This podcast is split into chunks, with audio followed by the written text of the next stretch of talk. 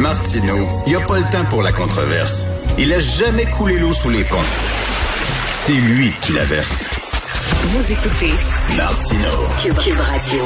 Alors, toutes les deux semaines, Guy Perkins, qui est un militant pour la laïcité et la pensée critique et qui est un grand lecteur d'essais, vient nous faire des suggestions de lecture. Salut Guy.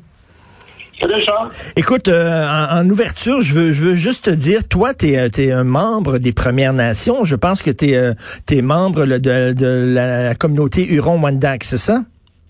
Exactement. Exactement. Est-ce que ça, est-ce que ça te, mon Dieu, est-ce que ça te scandaliserait, toi, d'être interviewé par Denise Bombardier? Absolument pas, mais encore là, il faut faire attention, c'est que euh, je pense pas que je sois un digne représentant de la nation Huron parce que oui, ça fait partie de mon héritage, j'ai mon statut officiel, mais je peux pas dire que je suis imprégné de la culture, puis je dis pas de façon hmm. négative, je dis ça vraiment de façon positive parce que euh, oui, c'est par ma grand-mère que, j'ai été euh, que j'ai été initié, mais c'est pas quelque chose que je transporte de, jour en jour. Mais euh, bref, encore, encore là, si, si, si, je me retire de, ce groupe-là, puis que je regarde ça objectivement, je pense que on est dans une société qui demande à avoir des conversations, peu importe qui pose des questions. oui. C'est pour établir un lien. Hein.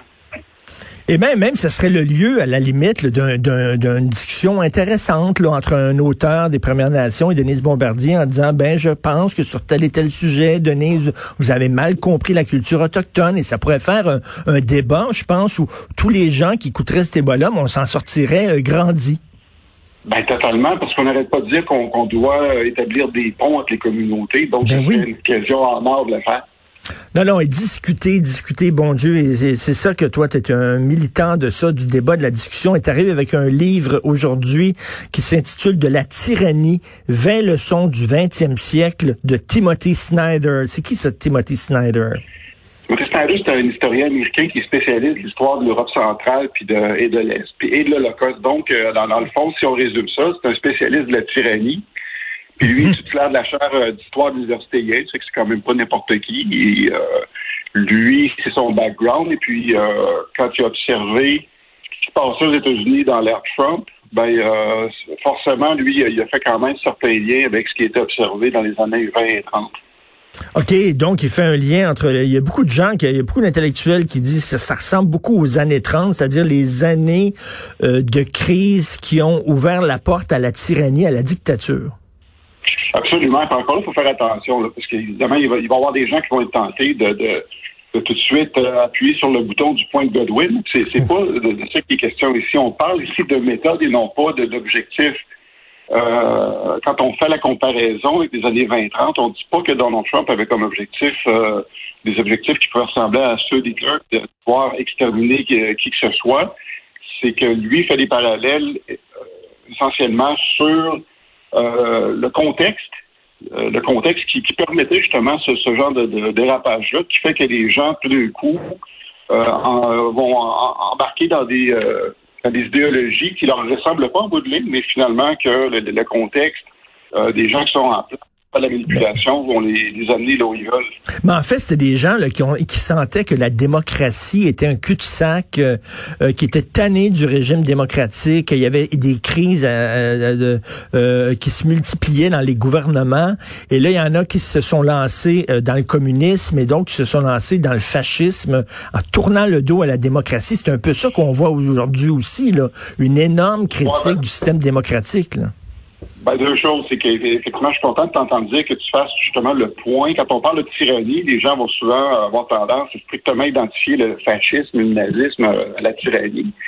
Mais euh, Timothée Snyder, lui, est clair aussi, il n'exclut pas le communisme. pourtant, le communisme, pour toutes sortes de raisons, à chaque fois, il va passer sur le radar. on a parlé la dernière fois, euh, lors de notre dernière chronique, le communisme s'en tire très bien, malgré les horreurs qui, ont, euh, mm. qui sont, sont à l'origine. Puis le, point de départ de Timothy Snyder, dans le fond, lui, c'est qu'il partait quand même de, certains points que, entre autres, que les, vieilles démocraties grecques enseignaient euh, par le biais d'Aristote, qui Aristote lui faisait observation que les inégalités sont une source d'instabilité. Et plus tard, Platon va dire que les démagogues exploitent la liberté de parole pour asseoir leur tyrannie. C'est un petit peu ça qui est le contexte qui, qui, est en place. Puis le, le gros point commun qu'on peut observer, c'est que euh, le, problème qui, qui engendrait les, les, inégalités, c'était la mondialisation. Mmh. C'était le, diagnostic que plusieurs faisaient. Puis là, bien évidemment, à partir de là, c'est là que tous les, discours extrémistes sont, sont entrés en jeu.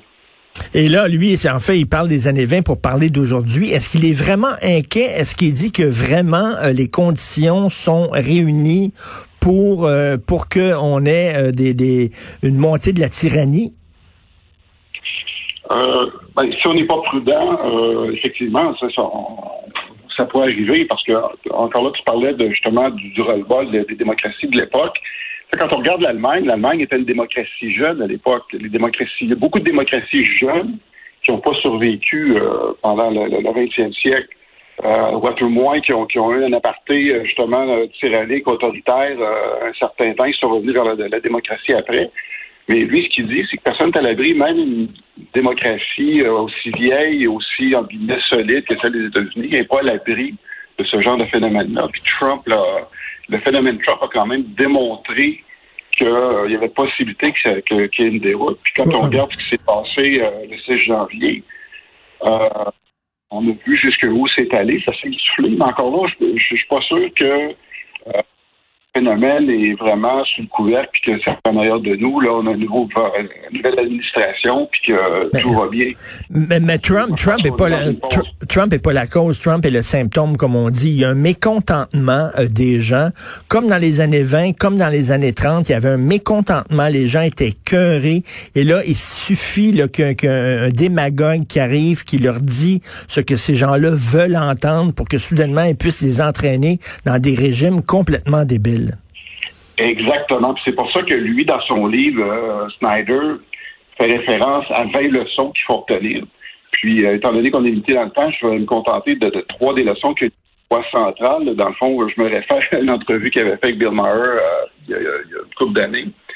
Donc, la leçon numéro un, lui, c'est ce qu'il dit, c'est de ne pas obéir à l'avance. Dans le fond, ce il veut que les gens évitent de tomber dans le piège, justement, de la stratégie de manipulation des foules euh, ou de la psychologie des foules que Gustave Lebon, encore là, c'est un livre mhm. que j'ai lu en parallèle avec ça, euh, faisait la description, c'est qu'une fois que les gens euh, vont tomber dans ce genre de d'âme collective-là, leurs intérêts ou ce qu'ils sont fondamentalement euh, prend le bord. C'est que fait que lui, ce qu'il dit, assurez-vous de rester connecté sur vous-même, sur vos valeurs, euh, vos valeurs fondamentales avant de tomber justement dans la C'est ça, de pas de pas tomber dans une meute, là, parce que quand tu es dans une meute, tu te sens, euh, tu sens, euh, tu la raison prend le bord totalement, puis c'est l'émotion qui gagne. Deuxième leçon. Deuxième leçon, c'est de défendre les institutions. Oui. ben, malheureusement, avec le verdict de la semaine dernière, moi, je pense que c'est un coup ça fait mal parce que c'était une occasion ici, ça devait aller, je pense, au-delà de la partisanerie. Ce que, ce que les deux côtés de la Chambre auraient dû faire, c'est vraiment s'assurer de, de, de, protéger les institutions parce que l'institution, c'est quoi? C'est pas grand-chose. Tu sais, le, Capitole, c'est un building. Hmm. Une institution, euh, c'est c'est pas les institutions qui vont nous sauver, c'est le peuple qui doit sauver les institutions. exactement. les républicains, les républicains ont, choisi de sauver leur parti plutôt que de protéger les institutions. Donc, euh, parce que lui s'en foutait totalement des institutions démocratiques. Donald Trump, on a vu qu'on a évité le pire lorsque les gens ont pris d'assaut le Capitole. Et troisième leçon. Croire à la vérité. Donc, euh, Et, ça ici, c'est pas de, choisir sa vérité, d'aller chercher les, euh, et, comme on entend souvent les, gens sur euh, sur les réseaux sociaux dire j'ai fait mes recherches. Souvent, ces gens-là vont partir de l'inverse, vont partir d'une conclusion, puis ensuite aller chercher les éléments qui confortent leur perception. Quand on parle de croire à la vérité, c'est des outils pour départager le vrai du faux. Euh, donc, pour les fascistes, les faits n'ont pas d'importance, c'est juste le message qui compte. Fait que si, si on, va se nourrir de ces messages-là, c'est là, qu'on peut basculer justement dans, dans, dans la meute. Ben oui, puis il euh, n'y a rien de pire que, que, que, la meute parce que tu te sens plus responsable. C'est la meute qui agit. La meute agit et toi, tu t'en laves les mains. Si la meute fait des exactions, c'est pas toi. T'es pas responsable de ça.